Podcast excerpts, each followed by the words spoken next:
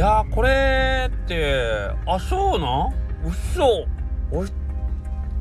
でじゃだじゃあこれこれこれこれこれこういう時どうやって言うの？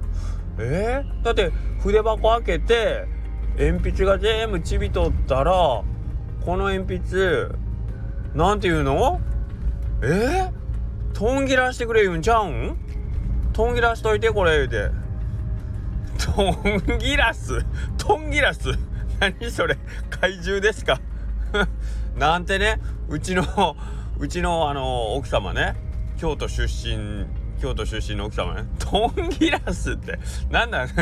トンギラスって何？恐竜？怪獣？え？ってすっげえ笑われたんですけど方言ですかこれ？なんていうんですか？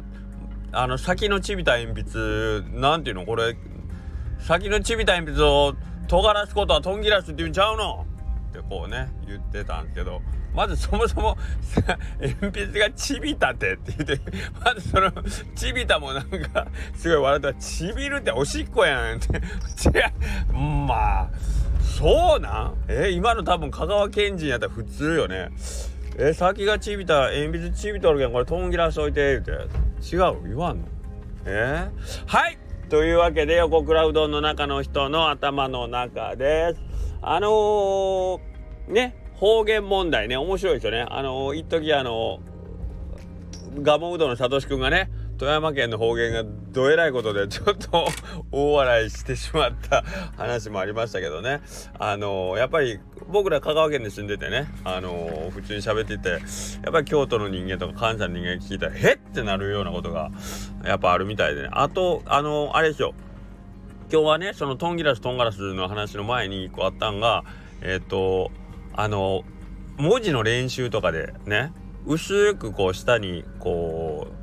うその字のお手本が書いてあってそれをこうその上をねこうなぞっていってあの字の練習するじゃないですか子供の頃ね。でそれをねあのまあなぞるなぞるってまあ言うのは多分標準だと思うんですよ。あの線を指でなぞってとかいう感じでね。だと思うんやけどそういやうちら子供の頃あれエドールっておったよね？って言って。で言ったらエドールエドール？エドール って何？ってこうすごい言われたんですけどエドール言わんのかね？なんかうちらエドール言うとったんですけどこでちょっと調べてみて高松って書いてあったからこれ高松か言わんのかな？エドール。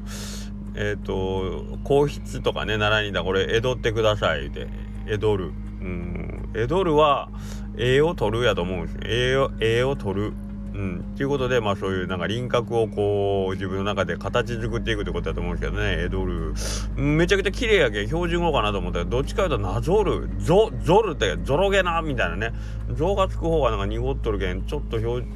方言に近いような気がするけどエドルって方言だよねとかね。なんかそういう話をしてたんですけど。いややっぱりね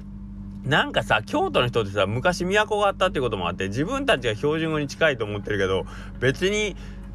標準語って言うけど別にそれがの方があの偉いってわけじゃないからなって思いません？うんなんかあのー、その辺は別にその地方で住んでてもしも使う人数が多いからそれが標準語で偉いっていうんやったらじゃあこっち香川県は香川弁の喋ってる人が多いんやから香川弁の方が偉いだろってことになるんでね。ね、そういう偉い偉くない問題の話やめましょうね。はい、ということです。えっ、ー、と別に今日はこんな話がしたいがこれはもうただの枕として、えー、置いときましょう。けどトンギラスとトンガラス言う？トンギラス問題トンガラス問題。あれあれは何標準語だったら何ていうの？鉛筆を鉛筆を削って先をえっ、ー、とチクチクみたいにするっていうの？は何ていうの？トンガルトンガルは標準語ある。だとんがりコーンっていうぐらいやんな。とんがってる。あいつとんがってんな。うん。まあまあいいでしょう。まあいいでしょう。はい。えー、っとんで今日はえー、っと一つお知らせではないんですけど僕まあたまになんですけど たまにって言ったら怒られるな。えっ、と、讃岐うどんクラップさんっていう、えっ、と、まあ、讃岐うどんの紹介をする、あのー情報発信の、えーと、ウェブサイトがあってですね香川県の、えっ、ととある企業さんがやってるやつなんですけどでそこはうどん屋さんのご紹介でもう本当に丁寧な取材記事がずっと載ってて綺麗なんですよページ自体も。うん、でそこにたまに僕あの記事を寄稿寄稿するってすごい偉そうやけどたまにって言ってもしかも僕めっちゃ暇な時に文章書いて無理やり載せてもらってるような感じなんですけどえっ、とちょっと久しぶりにえっ、と讃岐うどんクラップさんの方に文章ちょっと寄稿させてもらってえっ、と讃岐うどんって一体何なんやろうなっていうことについてのまあ僕なりの考え方です。もちろんあの讃岐うどんの定義っていうのはねあの皆さんいろいろあると思うんでえっ、とまあそのの辺のことは人100人だったら100人の思いがあると思うんですけどえっ、とまあそもそもの発端は自分とこのおうどんがまあここ、まあ、1年ぐらいで、まあ、みんなとね出会って、えー、と作ってるうちにだんだんだんだん麺の感じも変わってきてて、まあ、自分が美味しいと思う麺のそれが変わったから、えー、とそっちの方に変わっていったんですけど、えー、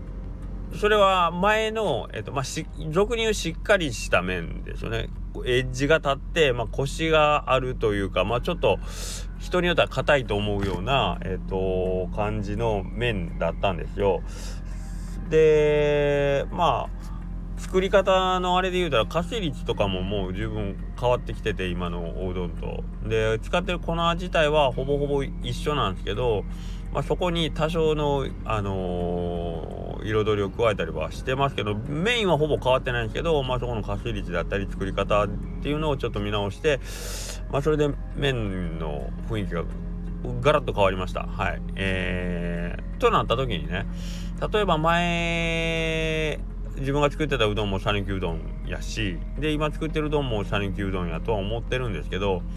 えー、果たして、えーと、県外の方が来られた時に讃岐、えーと、うどんを食べに香川に来ましたってなった時の県外の人が持ってる讃岐うどんのイメージでおそらくコシが強いとか、えー、まああと早い安いとか、まあ、そういうのもあるとは思うんですけどでなんかそのちっちゃい家か店か分からんようなとこでねあのー、玉だけもらって食べるとかまあそんな色のイメージはあると思うけどなんか腰っていうのは一つのキーワードなんかなと思ってるんですね。県外の方が来る時。でそうなった時に多分うちのうどんは前に比べたらその腰っていう部分に関してそこまでこだわらなくなって腰の定義も難しいかもしれないですけど明らかに前の方が多分県外の人が来た時にあ讃岐うどん食べたってえっ、ー、と、分かりやすく受け取ってもらえてたような面だった。たと思うんですよね。うん、それが変わっていた時に、えー、じゃあ、讃岐うどんって何なんやろうな、とかっていうのを考え出した時に、まあ、今回その讃岐うどんクラップさんにね、えっ、ー、と、寄稿したようなことを考え、考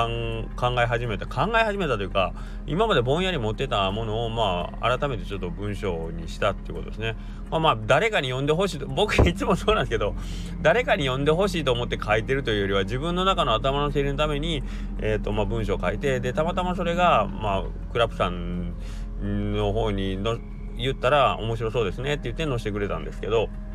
まあそんな感じで今回書きました。で、えっ、ー、と、割とちょっと長文、僕の中では普通なんですけど、最近の人って本当、なかなか文章を読むのに抵抗を感じられてるんで、ちょっと読み、読んでしまうの、読むのに、あの、多少の時間かかったり、めんどくさいなと思うんで、別に無理に読めとは言いませんけど、まあちょっとなんか、皆さんなりの讃岐うどんとかとこう知り合わせてもらって、ああなるほど。うどうどん屋さんというか少なくとも横倉さんこういう感じで讃岐うどんっていうのを捉えてるんかと思ってもらえたら嬉しいなと思ってまあちょっと今回えっ、ー、とあんまりこういうことは言わないんですけど、えっ、ー、とちょっと今回スタンド FM でねえっ、ー、とこれ聞いてる人で結構マニアックな人なんでえっ、とまああいつが書いたんやったら読んでやってもいいかなって思ってくれるかなと思ってちょっと紹介だけさせてもらってます。はい。なんかいろんなあの、あれがあって、音声配信ってやっぱりその、字を読まずに情報がこうキャッチできるっていうアプリじゃないですか。ね。だからこれを聞いてる人って、ひょっとしたらその文字媒体に対して、あの、結構ハードル高めに思ってるかなと思うんで、ここで案内しても意味ないかとは思ったんですけど、けどまあそれ以上になんかこういろんなこと知りたい人がここ聞いてるかなという部分に期待を込めて一応ちょっとまあそちらの記事のね宣伝をさせていただきました。はい。まあまあそんなことがあってたまたまには たまには僕も頭頭をぐるぐるとひねったりああでもないこうでもないってやってりますんで もし興味があれば、えー、と呼んでもらえると嬉しいです。はい。というわけでまた明日。すいません。今日はなんかこんな感じで申し訳ないです。それではさようなら。